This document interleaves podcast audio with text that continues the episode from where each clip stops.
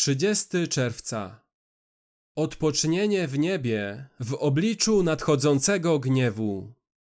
Sprawiedliwa to rzecz u Boga odpłacić uciskiem tym, którzy was uciskają, a wam uciskanym dać odpocznienie. Gdy się objawi Pan Jezus z nieba ze zwiastunami mocy swojej w ogniu płomienistym, wymierzając karę tym, którzy nie znają Boga oraz tym, którzy nie są posłuszni Ewangelii Pana naszego Jezusa. Drugi list do Tesaloniczan 1 od 6 do 8. Nadejdzie czas, gdy skończy się cierpliwość Boga.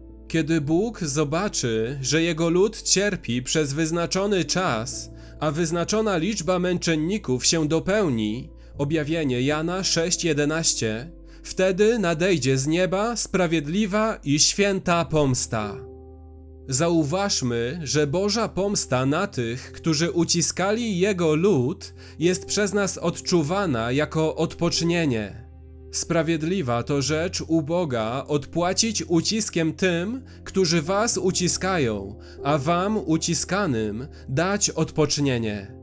Innymi słowy, sąd na tych, którzy nas uciskają, jest formą łaski względem nas. Być może najbardziej niezwykłym obrazem sądu jako łaski jest obraz zniszczenia Babilonu w objawieniu Jana 18.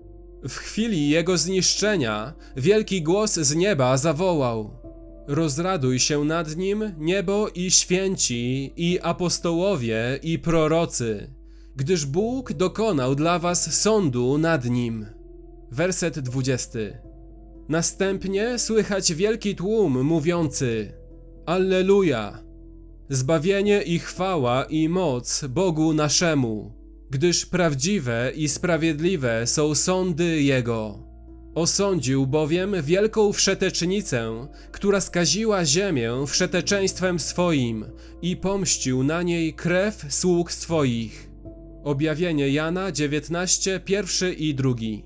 Kiedy Boża cierpliwość dobiegnie końca i skończy się obecny wiek i nadejdzie sąd nad wrogami ludu Bożego, Święci nie będą się sprzeciwiać Bożej sprawiedliwości.